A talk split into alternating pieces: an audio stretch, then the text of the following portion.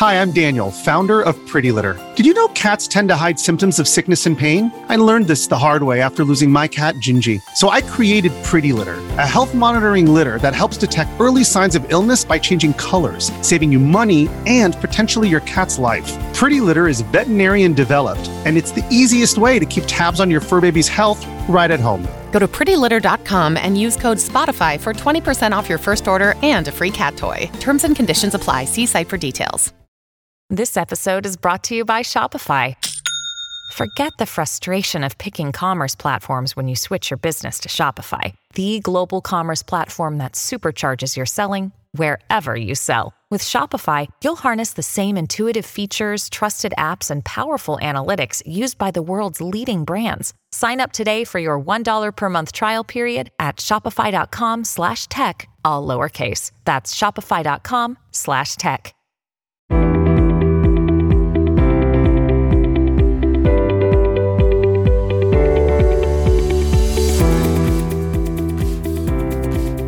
Hello, everyone. Today I am chatting with Dr. Alison Yeung. Dr. Yeung is a practicing family physician in Ontario, Canada.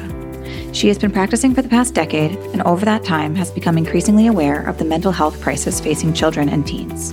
After speaking with patients and examining the research, it's becoming clear that social media and video games are causing a significant deterioration in their mental health. She is hoping to raise awareness about this topic by educating parents and providing strategies to reduce the harm caused by these devices. In today's episode, we cover things like what the research is saying when it comes to social media use, what is the ideal time to hand over a phone or social media to kids, how to talk with your kids about establishing their sense of self before introducing a phone, and so much more. Let's dive right in. Just a little disclaimer before we start this episode this podcast does not provide medical advice. The information on this podcast is for informational purposes only. No material on this site is intended to be a substitute for professional medical advice, diagnosis, or treatment. All right, everyone, we have Dr. Alison Yeung here today. Welcome. Thank you for having me. I'm excited. So, as you know, on this podcast, we have talked several times about social media and, you know, just encouraging you to minimize usage and recheck your usage. And today I am excited because Dr. Yeung is with us and she is a practicing family physician and she does a lot of edu- educating on social media about the use of social media and in children, which I'm like very excited to talk to you about today. So I would love to hear from you about what originally sparked your interest in kind of diving deeper into the effects of social media on the mental health of children and adults? Yeah, so I've been practicing for about a decade now. And in Canada, I'm not sure how it is in the States. Like we we have a pretty big shortage of psychiatrists and even psychologists and counselors sometimes. So a lot of mental health falls in our hands, which is which is great. We like it, but we manage a lot of it ourselves. And so, you know, since I've pra- been practicing, my colleagues and I have all noticed this shift in increases in mental health visits that are coming in, just more of them, more complex. And, you know, we've always questioned why and we talk about it and we're like, what, you know, is this just the way kids are these days? Have things changed? Are we just the old people now that we don't get what's mm-hmm. happening? And I think it was really when I came back from my second mat leave in 2022 and it just seemed that much more. Obviously that was kind of post COVID as well. But, you know, I was seeing a lot of kids what kind of tipped me off was I was seeing kids who would check all the boxes for depression, anxiety, ADHD, whatever it would be. We put them on meds, you know, one, sometimes three medications these kids would be on and they weren't getting any better. They would just keep coming back not better. I was like, what, what's going on? So I started to just try to ask different questions and get to know them in different ways. And I would say like, you know, what, what do you do for extracurriculars? Like what brings you joy? What do you like to do? Mm-hmm. And it just, it was like time and time again, they would just look at me kind of blankly and, you know, notion to their phone, which was of course right beside them in the encounter and, and say like, oh, I don't know, like I go on my phone or I go on YouTube, you know, these kinds of answers over and over. And I was like, okay, so I just started going into the research and realizing like this is a massive problem. I'm also married to a high school teacher and my husband comes home all the time and he's he's so frustrated. He's like, I can't get these kids to focus. I can't get them to put their phones away. So there's the, you know, academic side that I've been trying to look at as well. So I just mm-hmm. felt like I had to speak out. I felt like not enough people are aware or people are aware, but they really don't know the extent of it or they don't know what to do about it. Mm-hmm. So that's, that's why I am here. Yeah. So a quick question, quick side question. The phone usage in classrooms, I find this to be fascinating because when I went to high school, and I'm sure like when you went to high school, had there been phones during that time, I, they would have never been allowed in the classroom. I am so unsure as to why these are even allowed into the classroom. And we do have towns around here that, you know, they they did make a rule where you are just not allowed to bring your phone to school and you're definitely not allowed yeah. to have them in the classroom. Not all schools are like that and the ones that we have our kids in, I mean, obviously my kids are too little to even be near that age range right now. Anyways, but they don't have that rule. And so it worries me because I'm like, why on earth? What do you need your phone for? First of all. And like, I guess one of the main things is the parents are like we will be very upset if we can't reach our child. We want to be able to reach Correct. our child. And and some and yeah. some of them are saying like if there's an you know an active shooter, we want to know from our know from our kids that they're okay. I'm like the last thing you want is your kid's phone going off when there's an active shooter in a school. That to me I is know. like cuckoo bananas, right? So yeah, I just so I think the majority of this is like these schools don't want to go head to head with the parents that want their kids to have their cell phones, which is like, what? How can they I learn when like they have this constant distraction? It's it's absolutely insane. And like the the data on schools and learning and devices, it's I mean, it couldn't be more clear or just more common sense that you, yeah. you can't learn when you have a phone in front of your face. You, so uh, I feel like it's at least where we are, it's become just these equity issues. And it's like these higher ups saying, you know, we can't take people's phones away because that infringes on their rights. To, I, I don't know. Like it, it seems like this really big complex issue when it shouldn't be.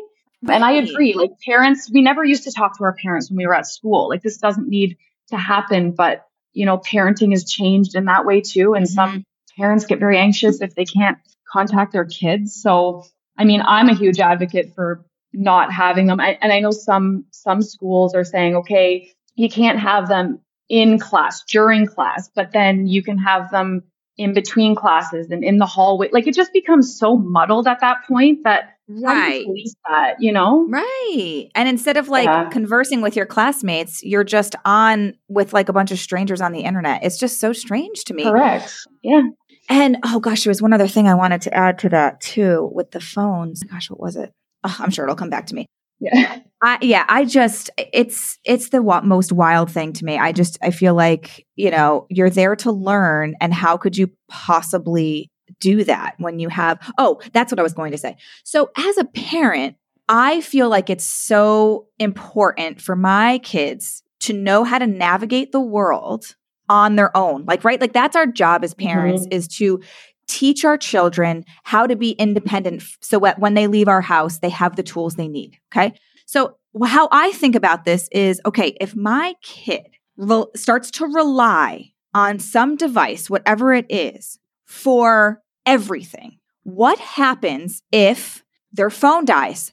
Their phone gets broken and drops it in the toilet and they need to how are they supposed to navigate that without completely freaking out right yeah. and being able to navigate that situation. Someone who has been tied to something that gives them instant access to whatever they might need d- won't know how to navigate, right? So, like, say they're driving and they have up on their, you know, up on their phone, they have like the navigation. Okay, this is telling me where to go. Well, what happens if your phone dies or you lose reception or like I want my children to be able to navigate that situation calmly and effectively.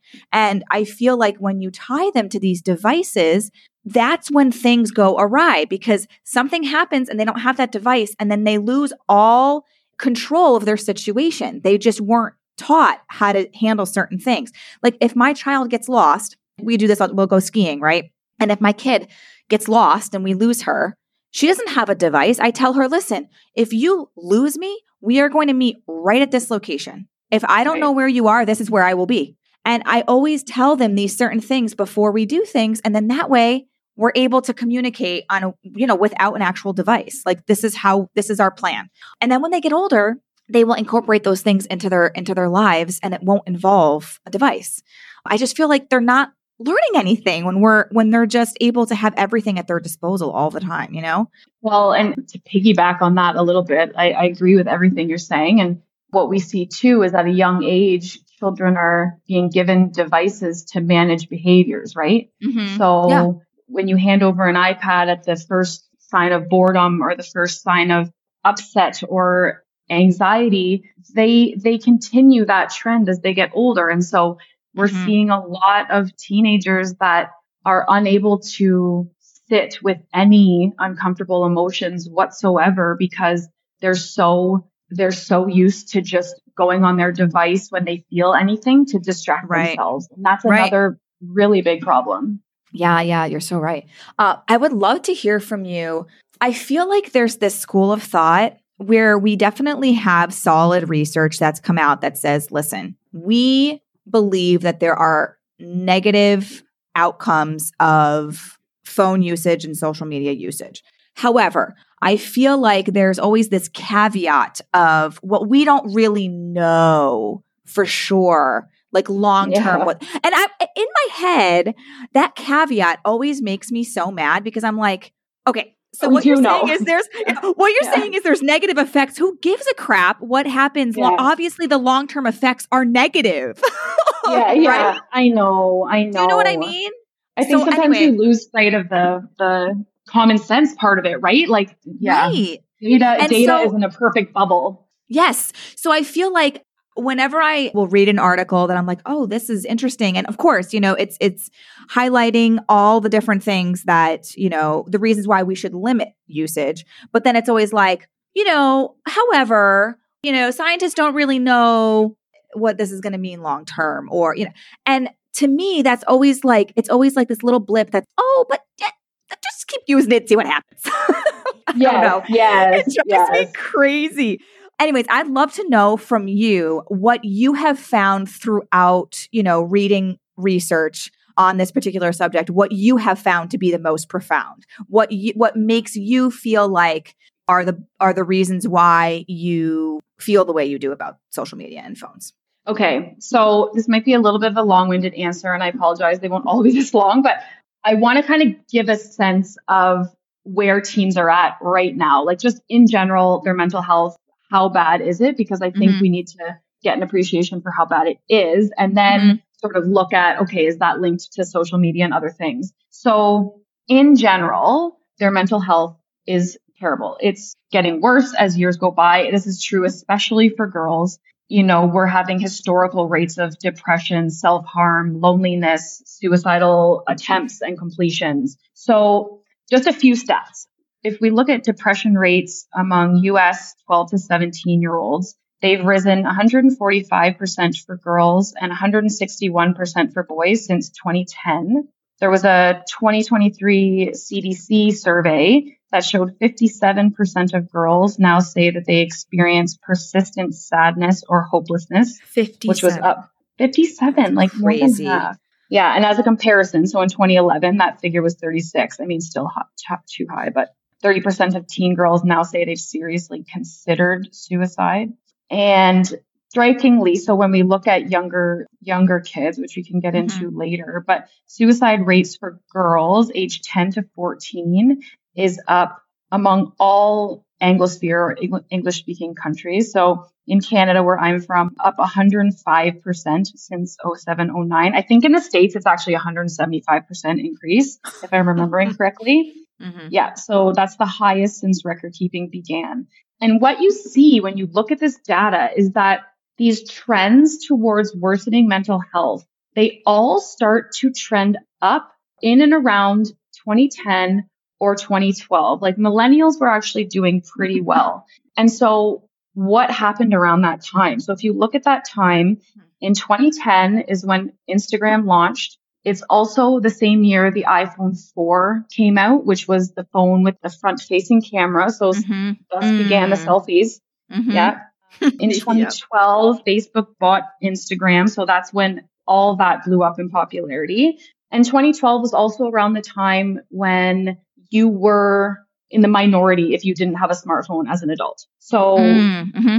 it's really just like where the tech landscape took a turn. And we see now we've got like over a decade since, and we just see that these trends keep getting worse. I mean, again, I don't need to bore you with studies, but there are, I have like a 200 page document on studies that show the correlations between social media and mental health. Like it's really, it's really quite striking. And that's not even getting into the physical harms of social media and video games and kids being stationary for that mm-hmm. many hours a day and not moving mm-hmm. their bodies. You know, there's that. And that's not even getting into the safety concerns online with predators and child sexual abuse material and all of that stuff, right? Like there's just so many reasons to believe that it's not safe and not a whole lot of data to suggest it is safe. I kind of make the comparison to smoking and how they started to learn about an association between smoking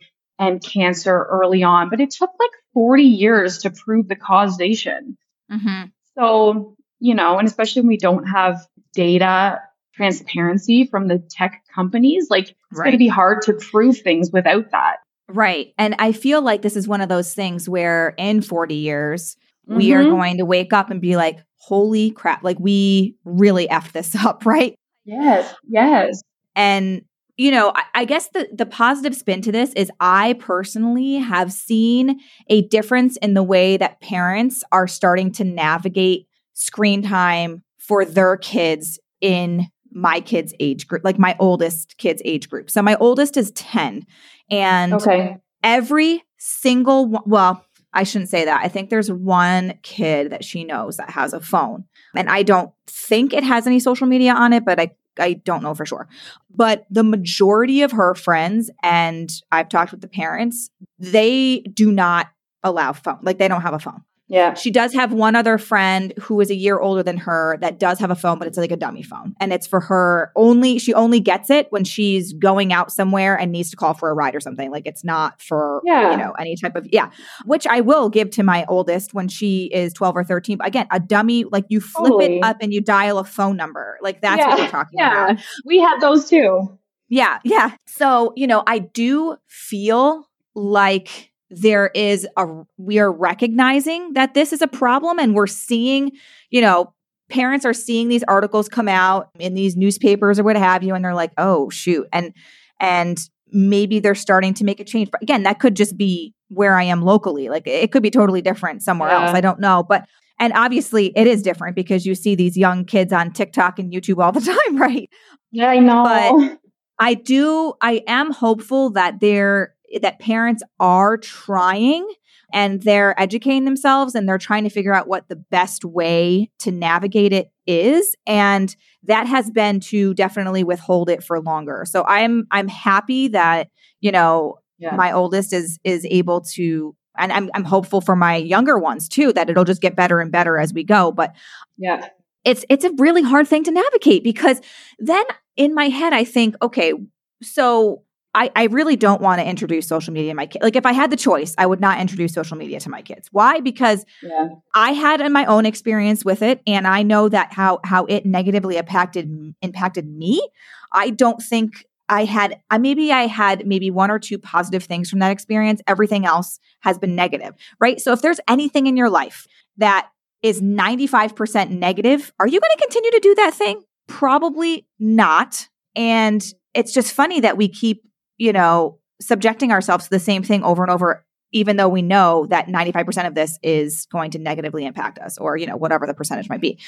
But anyways, I don't know where I was going with that. I'm going on this long tangent. well, what the hell am I talking about? I, no, you're totally right. And and I would I would just add to that too. Like I I've come across some of these accounts that are they're I mean they're they're trying to run a business, but they're saying like, you know, it's it no, it's okay for your your child to be on social media. Just sign up with us and get our, you know, mm. digital citizenship training and and then they'll be okay because we're going to teach them how to properly use the stuff. And yes. I would just say to parents, although I I think digi- digital citizenship is very important and absolutely we should be doing that for our kids, that shouldn't give us a reason to give it to them at an age when they're not ready just because it's available. Like mm-hmm. it's going to be very difficult to teach an 11 year old how to navigate the insanity of the internet. So use those tools, but be cautious about when you see things like that because I still think the data is suggesting the younger you get it, the worse you are. And the longer you can wait, it's just going to be that much better for everybody. You're, Right. you're prevent, preventing harm as opposed to reducing harm. Do you know what I mean? Mm-hmm. Yeah. And where I was going with that too was so that is my question. So I think I read something, and, you know, I'm probably going to mess this up completely, but it was something along the lines of, you know, females ages, I don't know, 13 to 15 are when they are actually most vulnerable to social media, meaning they are going to be most effective negatively as far as their mental health during that age range. And so I feel like that's kind of when it's introduced in general, right? Like it's like this this preteen teen age. And if we want to teach our kids how to effectively and safely use social media, when are we introducing it to them? You know what I mean? Because I do understand that aspect as well, where it's like, well, I don't know if I want my kid to be 18 and leaving my house when they first Yeah. download Instagram for the first time, because that's not good Yeah. either, because they Yeah. need to know how to navigate it properly. And so then the question becomes, and I'd love to know what your thoughts are. Mhm. What would you do with your own kids? Like, what would your process be as far as like phone and social me- media usage with them? Yeah, so I thought about this a lot and I tried to read as much as I could before I kind of came to a decision. And I tried to come up with something that might be easy for parents to remember and reference back to. So for me, I came up with these four R's. And first of all, what I would say is, you know, your your child's first phone probably doesn't need to be a smartphone, right? Like you said, the Mhm. most parents give their kids a phone because of safety first. So yes, get them a dumb phone, get them a a Bark phone or one of these child safe phones that have no apps and no internet browser. Do that first. Let them have some responsibility with a phone that does nothing. And that'll get you by for a long time because they don't need Mhm. anything else other than that. So these four R's are responsible, respectful, resilient, and risk aware. So responsible. So that would be asking yourself, does my child put forth a good effort in school? Can they order for themselves at a restaurant? Can they talk for themselves at the doctor? Do they do their chores and their homework without a big fight? You know, could they babysit another child? That's responsible. Respectful. Are they respectful to you and your house rules? Do they talk back? Do they break rules often? Do they respect their siblings, their teachers? Are they already engaged in a lot of friend drama? Because that does not get better on social media mm-hmm. are they resilient? So this is going to be the the one piece that sets, I think, the ages apart. Resilient, I'm really looking at number one, do they already have mental health struggles that they're dealing with? Are they anxious? Are they depressed? You know, social media is very likely to make that worse. Those kids are at higher risk to begin with. So are they already struggling? But do they have a sense of who they are in the world? Do they, do they, you know, have strong values? Do they know their positive and negative attributes? Could they stand up for themselves? That piece, I would argue 10, 11, 12, 13, they don't have that at those young ages. Mhm. And so there's that. And then risk aware is have you had conversations about the risks of cyberbullying, online predators, sextortion, all these things? Could they write you an essay about what this is and what to do if they encounter it? So are they really aware of those things? And I, you know, you hear 16 a lot, and I think 16 is a good like ish gauge, but there's going to be a lot of kids that won't be ready at 16, and there will be some that would mm-hmm. be just fine a little bit earlier than that too. I just say like, you know your kid best, and Mhm. you should be having conversations about all of this stuff well before they go on. And I mean, we can get into some of that stuff, but you just really want them to be ready before you give it to them. Mhm. I think video games is a bit of a different stick. I don't know if you want to. Yeah. Yeah, dive into it. That, Yeah. I mean, it's tough, right? Because like we will go to someone's house. It's hard with kids because what we have for rules here are not obviously rules that are at everybody's house.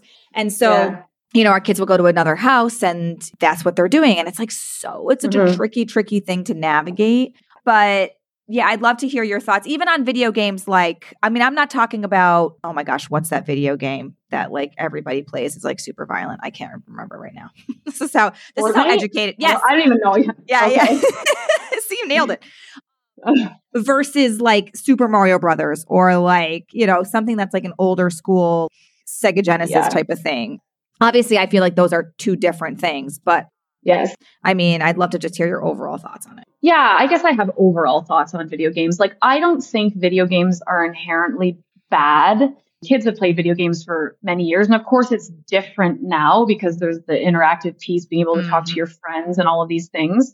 I think the biggest problem with video games, I mean, more boys play video games than girls. And boys tend to be diagnosed with depression and anxiety and these kinds of things less than girls do. And I think that's mm-hmm also just the fact that boys don't come forward with it a lot of the time.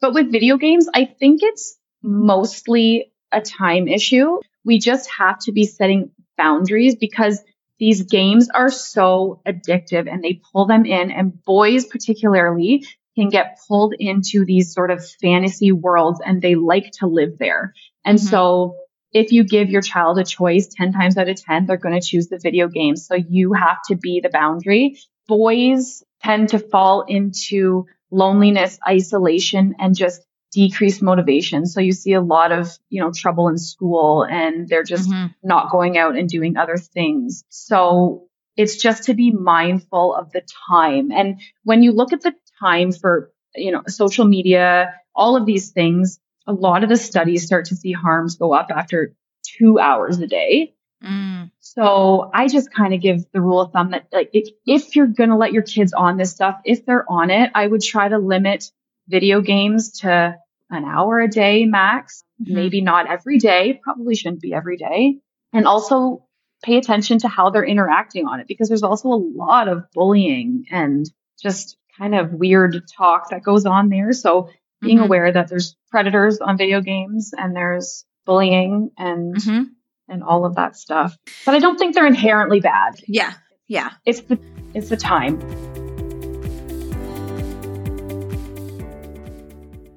This podcast episode is brought to you by Apostrophe. As I have gotten older, I have struggled more and more with rosacea. I always tend to get those rosy cheeks, and I'm hoping that with a little help from Apostrophe, it may be a little bit less noticeable. Apostrophe is an online platform that connects you with an expert dermatology team to get a customized skin treatment for your unique skin. With Apostrophe, you can get access to oral and topical medications that use clinically proven ingredients to help clear your skin. If you're interested, it's as easy as filling out an online consultation about your skin goals and medical history. Then you snap a few selfies, and a dermatology provider will create a customized treatment plan just for you. Apostrophe offers access to prescription treatments for all types of acne, from hormonal acne to facial acne, and even back and chest acne. My treatment goals are to lessen redness and dark spots while evening out my skin's texture. My ex- service experience was quick, yet thorough, and my prescription arrived at my doorstep in just days. I love that this is all done from the comforts of our home without having to leave the, to the dermatologist's office or to the pharmacy. To get started, just go to apostrophe.com slash Lynzy, that's L-Y-N-Z-Y, and click Get Started. Then use our code Lynzy, L Y N Z Y, at sign up, and you'll get your first visit for only $5. Thank you to Apostrophe for sponsoring this episode.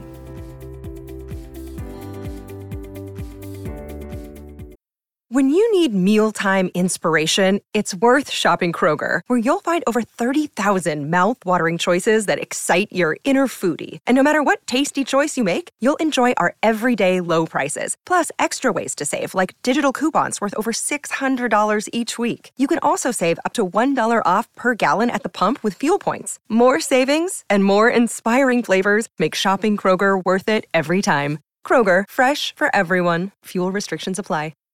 Yeah, I feel like there's less at stake, especially with the ones that don't have like the interaction. Like the interaction is kind of what creeps me out of addicts. I'm like, who are you yeah, talking? Like, who are you talking to? But like, well, and I see a lot of kids in my office who it's sad they don't have any real life friends, and their mm. only friends are these friends that they've met on video games that they've never actually met.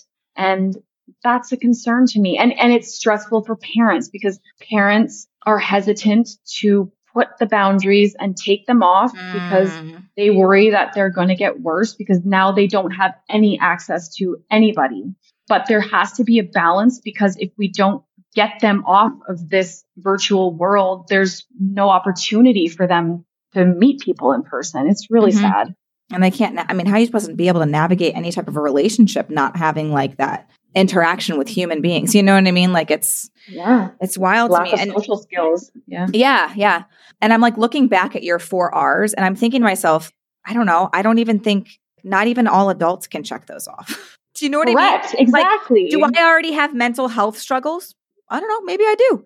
Is it going to Yeah. be, is it, you know, so if I'm, okay. And I talk about this frequently because I have this passion for, for moms and especially like moms that are straight out of, you know, like that first, that fourth trimester period where I feel Mhm. like we are so incredibly vulnerable for so many different reasons. And we feel so alone in our experience, especially here in America where we have no support. And Yeah. you know, it's funny because I almost, I, I guess you could say I even fell into this trap, but as a creator and not a consumer. And I had started a blog in, in 2008. Why am I saying it like that? What a weird thing to say, 2008. So 2008. what the hell? Yeah. And it morphed as I had my kids and from my first child in 2013. So then it kind of morphed into like, oh, shoot, I really want to be talking to moms. Like, that's what I want this to be about. And I got sucked in, like you said, that same time frame of like 2012 and on. Okay. Yeah. Where like, where like everything became like super Instagram heavy and oh, and then you had Instagram stories in 2015. And Right. I felt like it was this, oh my gosh, it was like this crazy, a lot of crazy feelings and things happening for me as like this newly postpartum mom, right? In 2013 and then 2015 and then 2017 and then 2020. And it was, it's been really interesting to see it all evolve. But I was on my phone constantly. I, as a creator, I had this like hashtag late night nursing feed where I'd post a topic for moms. So it'd be like, I don't know, anything like, how are you feeling tonight? Like, are you feeling anxious or depressed? Whatever it was. And I would just have a conversation starter for moms. And it was a post on Instagram, and then moms would comment underneath it when they got up in the middle of the night to nurse their children. And Hmm. it was like this really cool way to connect with other moms who were in the same Mhm. experience as me. And so for Yeah. me, that I will say, I think that helped me feel less alone for sure. Yeah. But I can't even begin to count the negative impact that had on, on me over time because of how much time I was spending on my phone. Right. Right. So I think it's so important to kind of like really line up your pros and your cons. And of course, by 2020, I realized this is not for me. Like, I absolutely hate this and I need to get off of here. And this is really negatively impacting me. So I think there can be these brief moments of like dopamine hits where you're like, okay, I feel better. I feel like I'm less alone. But in the long run, you actually feel more alone. That's like how I feel about it. But I feel like social media is especially, it almost targets these vulnerable postpartum women who have nowhere else to go and they like flock to the internet and then you have these influencers that i mean i was one of these people where like they're selling you these things that they that you think are going to make your life easier and better as a mom who's desperately trying to find answers right for so many things Yeah. and it's it's predatory really it's like it's like Well, they're and like so imagine you're 11 years old and Well, there's people right. trying to like it's Right. Yeah, like yeah. Right.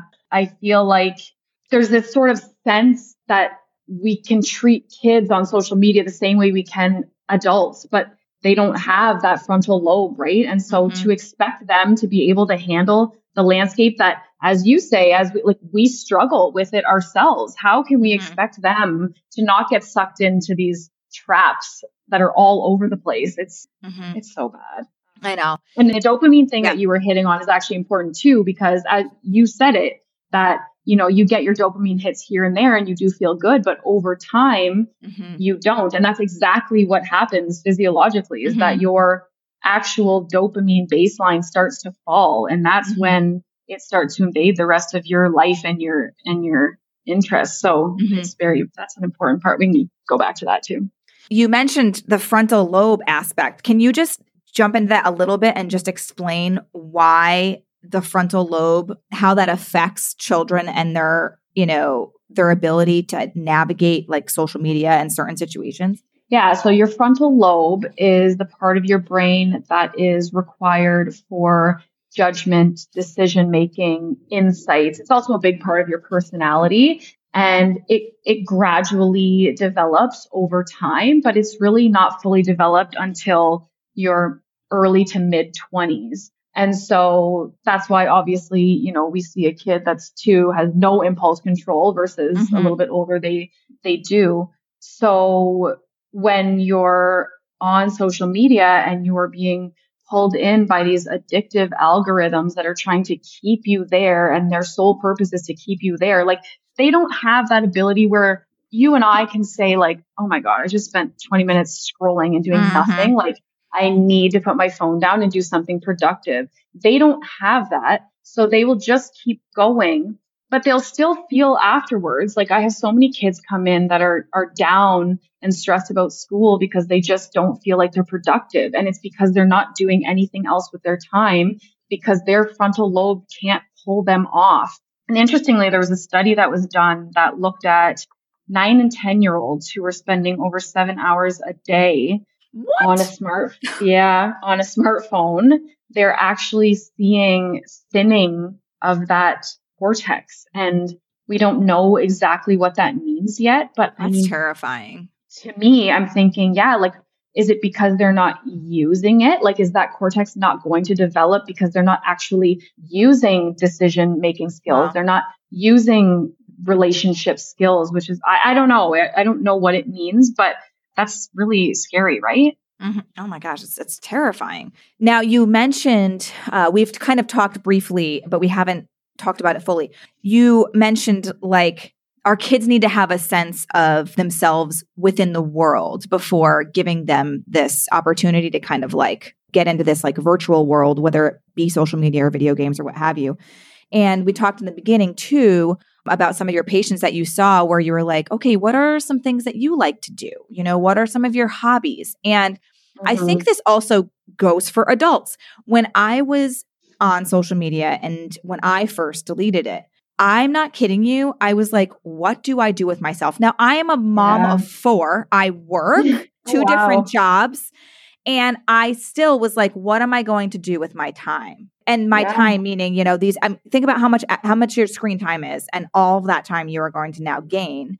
And there are just some things that I, learned how to ski. I learned, how, you know, I, I read a lot more and I have all these hobbies and I had them before, you know, and, but that's because phones, you know, were developed like way into my lifespan so i i knew that i could get back to you know doing these hobbies that i used to like but mm-hmm. our children are growing up in a world where hobbies and using our hands is not mm-hmm. something that we do anymore right like when's the last time you saw somebody knitting when's the last time you saw somebody like woodworking yeah. when's the last time you saw someone painting for fun especially yeah. somebody who's an adult. You know, you'll see toddlers painting. I'm talking about like doing yeah. something that truly brings you joy. And when you talk to your kids, you want them to be able to say when they're 12 or 13, okay, these are all the things I love to do. In my spare time, I love to read. I love to right. draw new things. I love to go outside and build a fort, whatever it is, whatever yeah. it is. You want them to have all of these other outlets where they feel a sense of self and where yeah. they can go when they're feeling stressed or anxious or frustrated. Because again, like we've said throughout the podcast, when they have those feelings, those negative feelings, which we're all going to have, what they're going to do to solve that problem is go straight to a phone as opposed to yes. going to one of these other, you know, couple of things that they truly love to do. And so, yeah, I feel like that's such an important part of this. And like, maybe you even like I love your 4 Rs because to me this is a great way to to talk to your kids like listen I, I'm going to talk to you about let's say your kid comes up to you and says I want a phone mom I feel left out I really want one okay I will give you a phone if we can talk about four different things and we can say that you're able to do all these four things. So, number one, you need to be responsible. You explain what that is, and they need to tell you what they think responsible means and how they are responsible within their own life, right? Yeah. you know, and going through everything. And you can even make that a list that you guys work through and check off over the course of one or two years, and they earn that phone. I think that that's such a great way to teach them. You need to have all these things in place before you introduce something that can take a hold of you and then you lose yourself. You need to be a solid, you have to have a solid foundation first so that you can build on top of that and then you can recognize oh shoot i'm on my phone too much right now i need to step back i'm not feeling so good right they you want them to be able to recognize that within themselves Yep. And and already have an identity of interest that they like you say, you can just go back, you know, I can't go on my phone anymore. Okay, have something else to do. Where Mhm. instead of like, this is the only thing that I have to do. right Yeah. and maybe you just have them make a list of all these different o- other things that you could be doing right now besides using your phone and i it is it's just so tough because i think part of the reason so many and maybe this is like the number one reason why parents get their kids a phone is they don't want them to feel left out Yeah. and their kid comes 100%. home and they're crying and they feel like their whole world has crumbled and they aren't part of a group. I recently had my oldest, she was like, and, and she'll only say this to me when she's exposed to it. So she was like, Oh, all my friends have this like messenger app or whatever it is. I don't even know. I, I don't know if it's through Facebook or if it's like a separate app. I have no idea. Anyways, it's like a few of her friends are able to message through there. And I Right. looked at her and I said, Okay, why do you want to have that? Like, what is it about that that seems appealing to you? And she's Yeah. like, Well, I can like talk to my friends at any time. And I said, Okay. Well, like, what are some of those times you you would talk to them because you're in school for six hours. You come home, you do your chores, you play outside with your neighbor friends, you will sometimes go to sports or an activity, and then you read and you go to bed. So, like, where in that time frame do you think that you'll be like, hey, I want to send a message to these people? And she's like, After "Oh." midnight. Yeah. She's like, "Oh, I don't know." And I'm like, "Okay, here's here's what I'll tell you. If you want to talk to those people, let me know and I will make a play date with them." Because that's what you want to do. You just want to spend time with that person. Like there's nothing that you need to be discussing with them that needs to happen on some some app when you're 10 years old. I just I don't understand, you know? But it it's just like this feeling of being left out and I, feeling left out is like one of the worst feelings in the world, especially as a kid, right? You feel like there's nothing else in the world when you're feeling Yeah, left out. hundred It's like the only thing that matters. It's maybe a good time to touch on, yeah, peer pressure because you're exactly right. I think the number one reason why parents give their kids a phone is one of two things: it's safety and it's peer pressure. Mm-hmm. So, um, you know, so I think education here is key because it will help you to make an informed decision as a parent too, but really to navigate it in a mindful way. Like when we look at this idea of loneliness or FOMO or fear of missing out, I've looked at a bunch of studies that have looked into this. And what it really says is that if you're using social media to supplement in person interactions, that can actually be okay. Like if you felt that it was appropriate for your daughter to go on the family computer and FaceTime with her friend for 10 minutes, that's okay because it sounds like she's doing all the other things. Where you run into trouble is when kids are going online to seek connections mm-hmm. or to replace in-person relationships. So, and we know statistically kids are spending less time in person with their friends and that's because of these devices. But the loneliness rates really start to peak up when kids are on their phone again for like longer than two hours. Mm-hmm. So there's this whole thing and you know, over 50% of kids are you are on their phones between midnight and 5 a.m. Wait, so they're not what? sleeping. Oh, yeah. God. Oh, it's so bad. It's so bad. I could the stats on. Do you want some stats on? Yes. Um, wait, let me finish. Wait, let me let me Yeah, finish. finish your thought. thought first. My thought about the the peer pressure and the FOMO and all of that is to say they might feel a little bit left out in real life, but they run the risk of feeling much more left out being on the devices. So again, mindful of the time. When the time is right, you limit their time. But if you don't think they're ready yet, you find parents with like-minded values, get those kids together. Like it really only takes one or two kids to make a kid not feel Mhm. alone. mm-hmm. Start with that, you know, dumb phone where maybe they can text. I think if if they go over to a friend's house, let's say and and they play some video games or their friend has social media and so they're showing them some stuff on Instagram. You know, I think that's okay because we can't protect them from everything. Mm-hmm. We can't we can't monitor everything they do, but the big difference is that they don't have a mini computer that they are carrying around with them 24/7. So right. if they see something at their friend's house, I'm not so worried about that. It's really like the long game to protect their their mental health versus mm-hmm. the short term being left out a bit, you know? Mm-hmm. No, absolutely. Yeah. And I do think that if you were to talk to, you know, any child that was told at age 13, like, we are going to wait to give you a phone because we really want, we really value your connections and relationships with those around you and we would rather you be in person with someone as opposed to you know talking to them you know via social media or just looking at people on the internet that you don't even know and then asking them again when they were like 20 how do you think or even you know even older than that like how do you think this affected you do you think it was a negative or positive impact i just can't imagine any of these kids being like that had a negative impact on me right like they're going to look back and no, be like and- i have so many great memories because even when you or i use our phone we're like well shit i just lost an hour of my life right that's yeah. how we think of it that is also how those kids are going to think about it. They are not going to remember whose account they were scrolling when they were 15 years no. old. Okay? Like it's no, just not going to happen. Right? I don't want TikTok to be your memory as a child. Right. And they're not going to remember that. They're not going to, you know, they're going to be like, I don't know what the hell I was doing. Like nothing I was doing. I was doing nothing.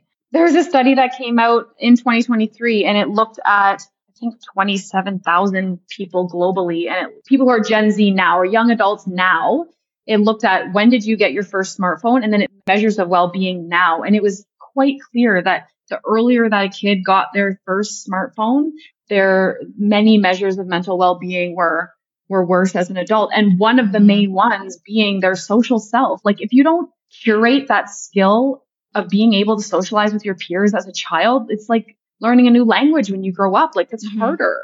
Yeah. So, absolutely. but I mean, and, and to give, we jump back now to like, to give you an idea of how little they are using their social, social skills now. So a common sense media report just again 2023 said that kids are on their phones just their phones for a median of four and a half hours a day which means half of kids are on there more than that. And in fact 9% use their smartphones more than 10 hours a day and screen time in general. So if you think about phone, video games, TV, whatever, screen time in general has been shown to average nine and a half hours a day. And then, yeah, with 50% using it between 12 and five. Kids do not sleep. I see so many kids that come in and they don't sleep and it's because of these phones and it drives me nuts. And again, this cause and effect of like, okay, if you're not getting sleep, what's going to suffer the most? Your mental health. like, how yes, are you supposed to yes. battle any of the? I mean, number one most important thing for any human being is probably sleep. I yes. I would argue, right? Like that's probably 100%. the number one thing. But again, going back to their frontal lobe, they don't have that insight to think that that's a big deal. They just think, well, no, I can't sleep. And you're like, they don't, they can't draw that connection. So that's why the parent has to be the frontal lobe. Right. And they're doing the most of their like the most that they're going to be learning in life is like happening during this period. Like how the heck can you learn when you don't even have a functioning brain? I know. Like I know. crazy. It's so crazy. Really oh my gosh, I feel like we could just go on and on. Is there anything really? Um is there yeah. anything that we didn't cover that you think is important to mention before we wrap up? We could talk about do you want me to go over like the early warning signs Yes. So say say you felt like your kid was responsible enough to to earn this phone and now what are some things that we would want to know about that might be a sign that our kid is having problems with their phone like it's causing some emotional mental type issues yeah. So over time, basically, like we touched on, they're going to be getting those dopamine hits, but over time, that actually leads to a decrease in their baseline dopamine. So what you're going to see there, dopamine is involved in motivation. So you're going to notice that they're less motivated to do things that they used to like to do. So they're going to have less motivation to do, go to school, do their homework, go to outdoor play, hang out with their friends. They just want to be on their device, which is also going to lead them to be more isolated. So they're going to want to maybe be in their room more. They're going to be up into the night, losing sleep. Now, again, if you've done all the good boundaries, then some of these things mm-hmm. shouldn't happen. But mm-hmm. so less motivation. They're going to be quite irritable and anxious when screen time is over. Depending on the age of the kid, they could be physically, verbally abusive, sneaking around and breaking rules. So if you have set those boundaries and they're going around that uh, to get on their device, that's a warning sign. And then basically just never being happy enough with the amount of time that they're on it. Mm-hmm. Yep. And I'd love to give us like some quick boundary hits of like what, Yeah. if you're setting up your phone for your kid, what are your boundaries going to be? Just personally. Yeah. So what I would say is we've talked a lot about the the 2 hour framework is I think a really good thing to keep in mind trying to keep device use to 2 hours or less and also assessing the content that they're consuming like look at it with them every once in a while see what they're seeing on their pages and then like you talked about the contributing versus consuming right mm-hmm. that's obviously can be important. But okay, so limiting the time, weigh in every day to make sure that you have some balance with tech free activities. So you could have rules in your home, like we don't go on devices until homework is done. We don't have devices during dinner. We have Sunday with no devices, whatever that may be, just something that's routine based because then they know what to expect and they don't have to fight you on it. Mm-hmm. no screens in the bedroom is like my biggest i'm like if there's one thing that you do just do not let them have their phones overnight. Some will advocate for no screens whatsoever in the bedroom. I think that's also a great idea but i mean Mhm. that's for you to decide. But find somewhere for that phone to go overnight. It can't charge on their bedside table. It won't work use parental controls when you can and I can give you a really good resource for those. Parental controls are excellent. They're mandatory. They're like a part-time job and I feel like they're really onerous and kids can get around them. So all that to say, like, be mindful. They're not everything, um, but they're definitely important. Mm-hmm. And then just, I would say, like, when you kind of set up this plan within your home, know your kid and know that if you see a change in your kid, it could be because of what they're seeing online. And so talking to them every day and, you know, making sure that you're a safe place because sometimes they run into trouble and they, they don't feel like they can come to mom or dad. So Mm-hmm. just making sure that you are that safe space no matter what happens that they can come to you and you may have to change the rules if if you see them struggling Yeah. Yeah, absolutely. I would love to know your quick thoughts on that, the parental controls, because you know you hear about all these. Di- some people like the iPhone because apparently the parental controls on that are re- really good. I've never tried it, or like some of these other phone. You mentioned Bark earlier, and then there's another one that's really popular where you're able to control it from your phone. Is there one in particular Yeah. that you like for different reasons, or well see i'm in canada so we don't get any of them which oh, really Oh, true, yeah, sucks um, but i think bark is probably the biggest safe phone for kids and they they do a lot of advocacy work like i think that they're they're a good option there's Gabb as well yes, Gabb, yeah, that's the one I was thinking. Yeah. The Protect Young Eyes is an Instagram page and he has a wonderful website as well. He does a lot of work around the tech. So he'll have like any app you could think of that your kid might have. You can go on his website, choose it, and he'll walk you through all the parental controls, all the dangers, all that stuff. So he's like amazing. I love that. That's great. Yeah. I, I will link Yeah. to that too in the the show notes. yeah, I'll send you a Um, few. Yeah. Yeah, that'd be great. Okay, so to wrap up, I'm going to ask you two random questions. The first question is if you could give moms one piece of advice, what would it be? Anything. Anything at all. Okay. Anything at all.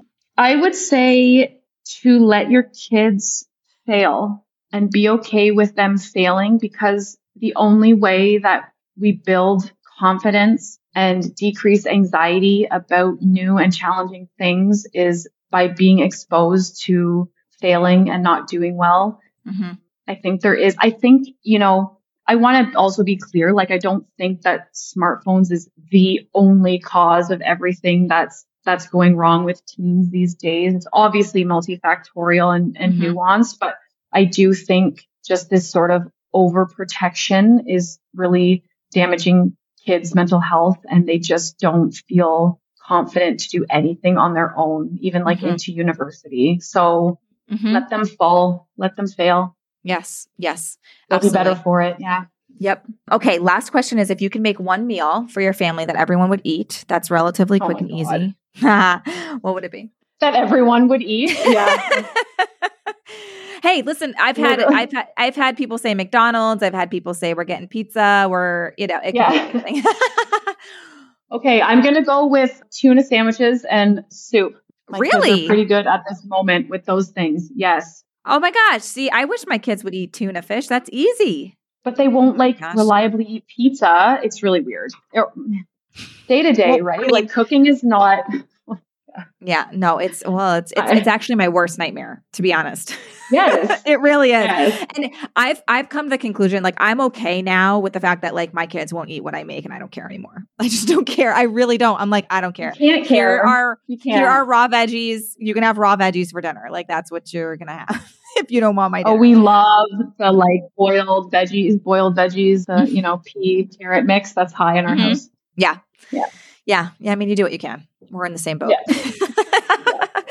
oh my gosh. All right. Well, thank you so much, Dr. Yeung, for coming on the podcast today to talk to us about this very, very important topic. We appreciate you so much. Yeah, thank you so much for having me. It means a lot. Thank you so much for hanging out with us today. All resources mentioned in this episode can be found in the show notes on lindsayandco.com. To continue these important conversations, head over to Motherhood Meets Medicine on Instagram. Let me know what you learned from this episode and who you would love to hear from next. I always love getting feedback from you. If you're finding value in this podcast, please rate, review, subscribe, and share with a friend. This will help us to reach even more women from around the world. I'll catch you next week. Until then, don't forget to find some time to unplug, unwind, and have a little fun.